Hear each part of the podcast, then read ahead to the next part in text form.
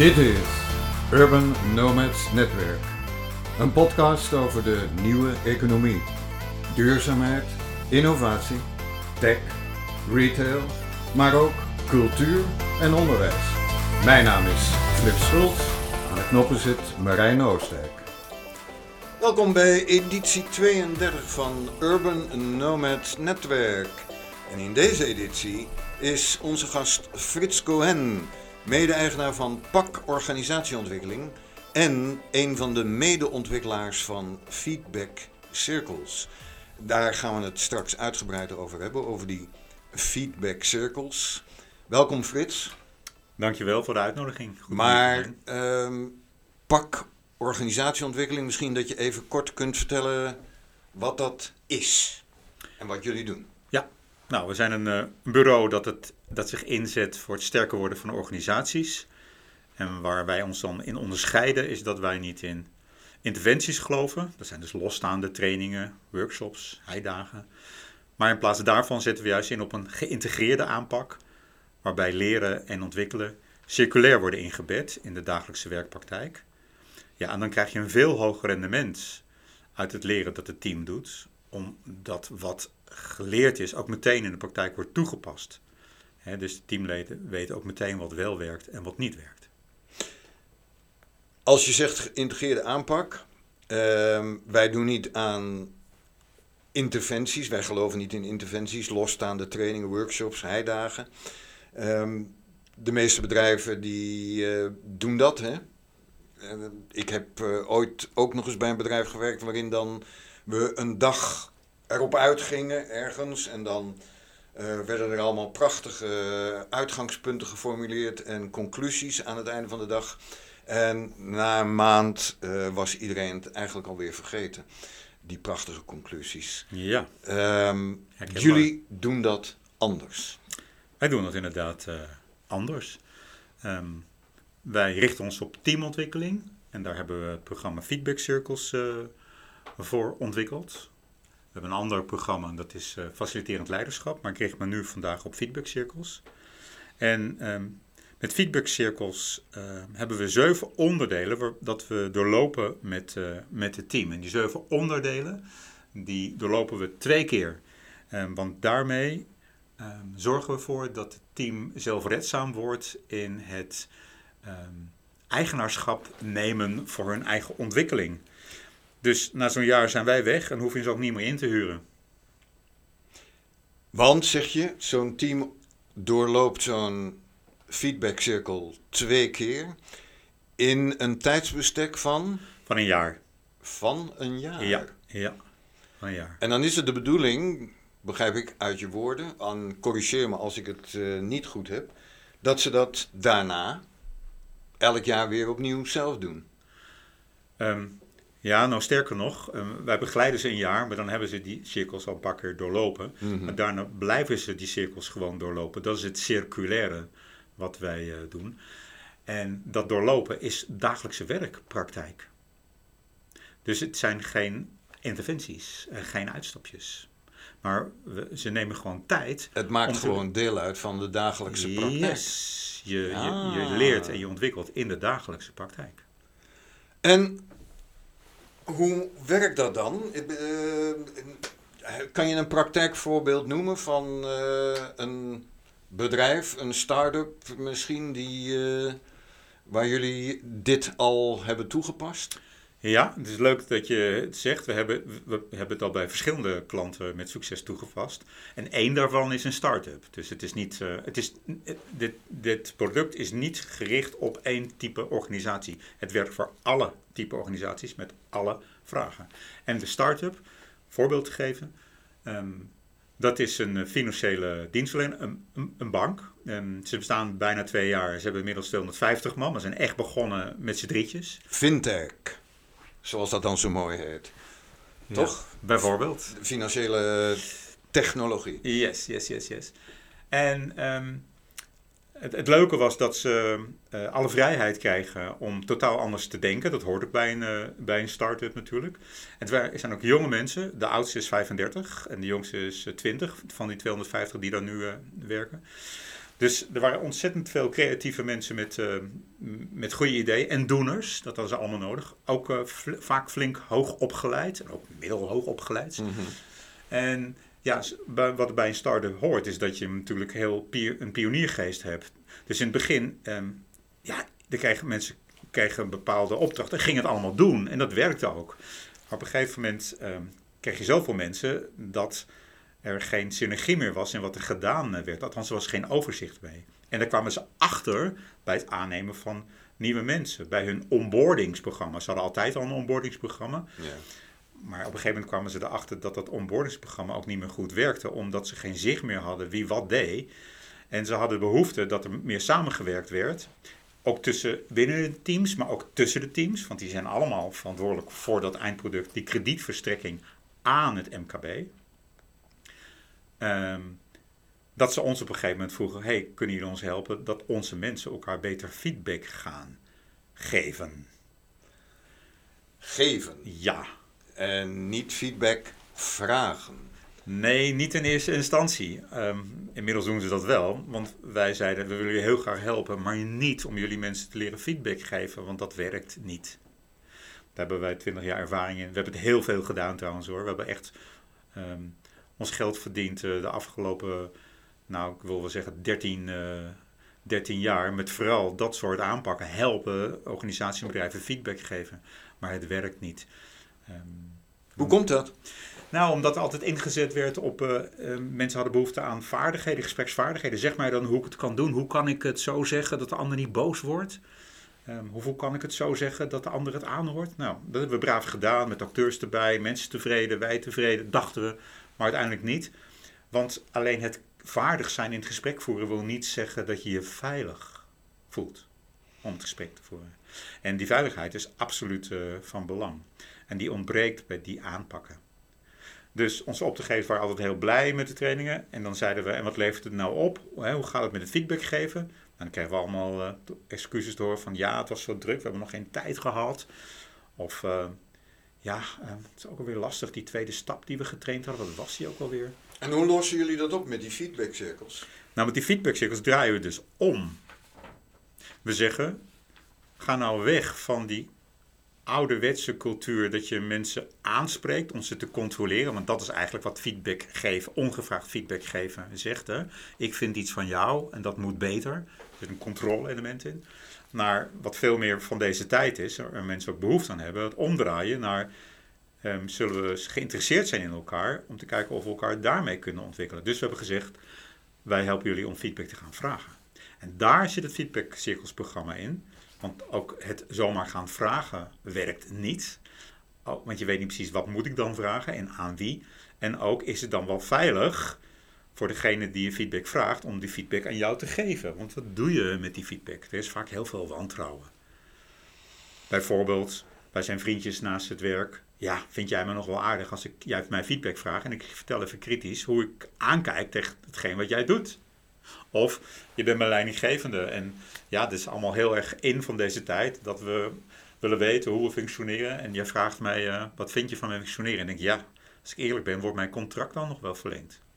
Dus die elementen spelen allemaal mee en dat hebben we ingebouwd in die zeven onderdelen van feedbackcirkels. Zeven onderdelen van de feedbackcirkels. En als we daar de belangrijkste uitnemen? Nou, um, ik neem je een voorbeeld mee van de start-up, de bank, de financiële dienstverlening. Um, die wilde dus dat we mensen gingen helpen feedback geven. Want we zeiden, we draaien het om. Dus hebben we begonnen met, jongens, als we, we werken dan met een team, hè, en zo'n team bestaat uh, zo tussen de acht en de twaalf uh, personen daar. Mm -hmm. dan vragen we, kennen jullie elkaar heel goed? weten jullie welke kwaliteiten hier zijn? Hebben jullie ook met z'n allen het beeld als team wat jullie bestaansrecht is, wat je toevoegt? Nou, daar beginnen we mee. Um, en dat is zo'n eerste onderdeel. En dat, dat bouwt aan vertrouwen. Want als mensen vanuit zichzelf gaan aangeven wat hun bindt, waarom ze hun bed uitkomen om in dit team te werken, dat zegt wel iets van jezelf. Dat is een heel ander gesprek dan um, ik moet bepaald resultaat halen. Dus daar begint het mee. Um, elkaar beter leren kennen en ook weten wat ons verbindt en welke ambitie we hebben. We vragen aan het team, welke ambitie heb je voor de komende korte periode. Zo twee, drie, vier maanden. Kort cyclisch. Oké. Dat is een eerste stap. Vertrouwen scheppen. Binnen team. Ja, nou wat bleek nou bij die start-up? Dat de sfeer was best wel heel goed. Mensen hadden lol. Maar ze durfden eigenlijk toch niet aan elkaar te vragen of te vertellen hoe het echt zat. Omdat dat die sfeer zou verpesten. Want ze gingen met elkaar borrelen en feesten. Voor corona nog, hè. Nu is het allemaal thuiswerken. Ja.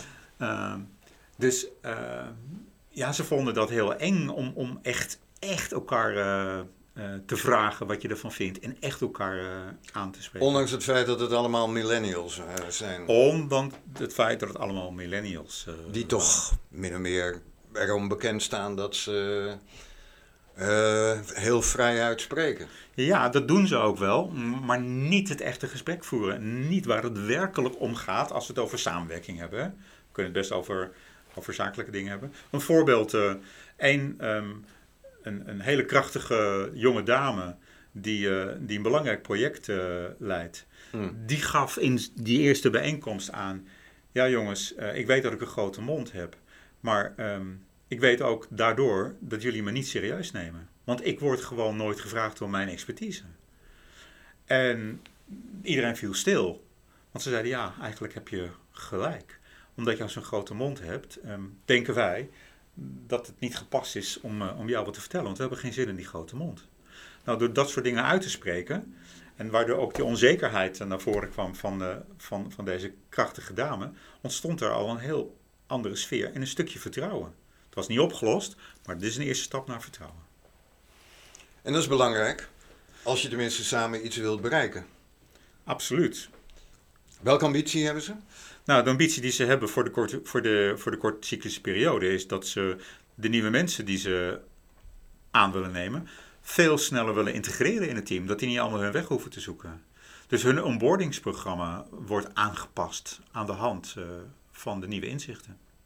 Belangrijk. Heel belangrijk. Want een aantal mensen die misten de boot erdoor. En um, er ging onnodig verloop uh, ontstaan. Dat mensen dachten, ja, ik kan hier niet meer aansluiten. Of andere mensen zeiden, ja, maar die willen we niet in het team hebben, want uh, die weet niet wat hij moet doen. En dat lag niet aan die persoon, maar dat lag gewoon aan de manier van werken. Die te individueel was. Wat hoort bij een start-up. Nu is er natuurlijk altijd binnen zo'n team een teamleider.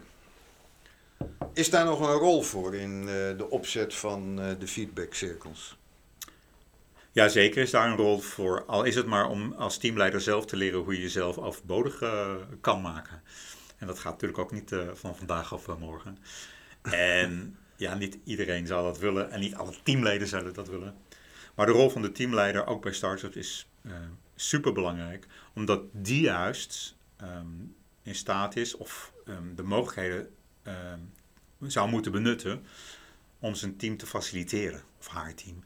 En in die zin de omstandigheden scheppen waarin mensen zichzelf kunnen zijn, uh, waarin er vertrouwen is, waarin helderheid uh, bestaat, waar mensen dingen kunnen toevoegen. En die omstandigheden die zijn gewoon niet altijd aanwezig. En daar kan hij of zij een grote rol in spelen. Is er dan nog plaats voor functioneringsgesprekken en beoordelingsgesprekken? Wat ons betreft niet. Want um, iedereen weet, die werken niet. En het is bijna een soort uh, ritueel, een, uh, ja, een jaarlijks terugkerend ritueel waar iedereen tegenop ziet en wat heel veel tijd kost en wat geen fluit oplevert, behalve het voldoen aan de CAO, als je die hebt. Dus als die functionerings- en beoordelingsgesprekken eigenlijk overbodig zijn, of in ieder geval niet meer van deze tijd, dan zou je dus kunnen zeggen dat die feedbackcirkel daarvoor in de plaats komt. Ja, ik zou het nog iets anders uh, framen. Um, met feedbackcirkels maak je het mogelijk dat je geen beoordelings- en functioneringsgesprekken hoeft te hebben. Want waar, uh, waar coachen we het team op? Dat ze zelf feedback op gaan halen. En dat ze dat doen vanuit reflectie, iedereen van zich. Waar ben ik van? En dat spreek je met je team af. Mm-hmm. Um, wat heb ik dan te doen? En hoe, worden, hoe wordt mijn, mijn werk um, ervaren door de mensen met wie ik samenwerk? met mensen wie ik echt samenwerk, die, die zicht hebben op wat ik doe. En dat is maar een klein aantal mensen. Dus dat, dat leren we ook aan de teams. Kijk nou, wat heb je nou echt te doen als team? Wat past bij die ambitie? Ehm, en met wie werk je dan echt samen? En ga aan die mensen dan vragen ehm, hoe je uh, functioneert. En doe dat op een manier dat je ook goede informatie terugkrijgt. En die informatie, die feedback, als je die nou terugmeet naar je team en dat weer deelt, ja, dan krijgen we eigenlijk uh, functioneringsgesprekken à la minuut in de praktijk, uh, iedere week. En dat is natuurlijk veel productiever. Dat is heel veel uh, productiever, omdat je dan ook een enorm veel hoger rendement haalt uit het, uit het leren dat het team doet. Want je past het meteen toe. Je krijgt ook die feedback. En dat doet ook wat met een uh, team. Wat we deden bijvoorbeeld met die start-up was echt heel gaaf. Nadat iedereen feedback opgehaald had. En daar doen we echt een aantal stappen voor om dat te kunnen. Want ik heb net gezegd, het gaat niet vanzelf. Nee. Maar als het dan op een gegeven moment gaat lopen. En we houden die feedback op. Dan vragen we aan iedereen om nog even zijn feedbackvraag in te brengen. En de opgehaalde feedback. Het team luistert en het team krijgt twee opdrachten. De ene is, luister nou eens even. Wat hoor jij um, waar het teamlid wat aan heeft gehad? En wat hoor jij waar het team wat aan kan hebben? Dus we brengen het individuele met het collectieve samen. Dat wordt later weer gedeeld. En daar ontstaan ja, zulke gave uitwisselingen in. Voor ons is dat echt een feestje. Dat is het vieren van het succes van de cyclus die met bezig is. Dat is de laatste stap van het doorlopen van zo'n cirkel. En daaruit komt naar voren, hey, dit hebben we geleerd in de afgelopen periode. Hier staan we nu. Wat is onze volgende ambitie? Want inmiddels lukt dat met het onboorden van die nieuwe mensen. Maar we, hebben een, we willen verder. Wat we nu, nu willen, is dat we de communicatielijnen, de communicatietijden van vraag Ehm, tussen de teams, met, als we vragen, die willen we verkorten. Dat is de ambitie. Nou, wat hebben we geleerd? We gaan weer de feedbackcirkel in ehm, met die ambitie. Wat is ieders bijdrage daarin? Met wie werk je samen? Hoe haal je feedback op? En dan wordt die feedback weer ingebracht. Kortom, uh, bedrijven gaan hierdoor veel meer resultaatgericht werken en zullen waarschijnlijk ook veel sneller hun doelen behalen. Voorzie jij, Frits, uh, afrondend, dat dit na de coronacrisis een grotere vlucht gaat nemen. Dat functionerings- en beoordelingsgesprekken langzamerhand worden afgeschaft. En bedrijven en organisaties gaan zeggen van ja jongens, dat is iets van voor corona. Dat gaan we niet meer doen. Ik denk dat corona eerder in de weg staat dan dat het echt een, um, uh, een bevorderende omstandigheid is. Want ook voor corona in de meeste organisatiebedrijven wordt echt nagedacht over die beoordelings- en, uh, en functioneringscultuur uh, en structuur. Want iedereen weet, het werkt niet, maar wat dan wel? En um, juist um, doordat corona is, hebben een heleboel organisaties en bedrijven voelen niet de mogelijkheid om hiermee aan de slag te gaan, maar het ligt echt op de plank. Um, wij spreken met veel organisaties en ze, en ze willen ook daarmee aan, aan de slag. Maar het vraagt wel uh, juist dat mensen ook ook bij elkaar kunnen komen. Um, en ook feedback op kunnen halen. En dat mensen ook zien wat je doet. En als je alleen maar thuis werkt, is dat wat lastiger om te hmm. zien wat je, wat je doet. Dus corona staat eerder in de weg dan dat het katalysator is. Maar dit gaat, dit gaat absoluut in de komende jaren gaat dat veranderen. Ja, een recent CPB-onderzoek, Centraal Planbureau, uh, is tot de conclusie gekomen dat mensen gemiddeld een dag per week thuis willen werken. Uh, maar ook sterk de behoefte hebben om toch weer naar de werkplaats toe te gaan. En we gaan dan dus plotseling allemaal overal feedbackcirkels ontdekken. Ja, als het aan ons, uh, ons ligt wel. En zeker als het aan mij ligt. Mijn persoonlijke missie is echt, daarvoor ben ik in het leven, samenwerken aan samenwerken. En dat geldt ook voor mezelf, met mezelf, maar ook met anderen. Frits Cohen van PAK Organisatieontwikkeling, dankjewel voor je deelname aan Urban Nomads Netwerk. Dankjewel uh, Flip voor deze mogelijkheid om hierover te praten.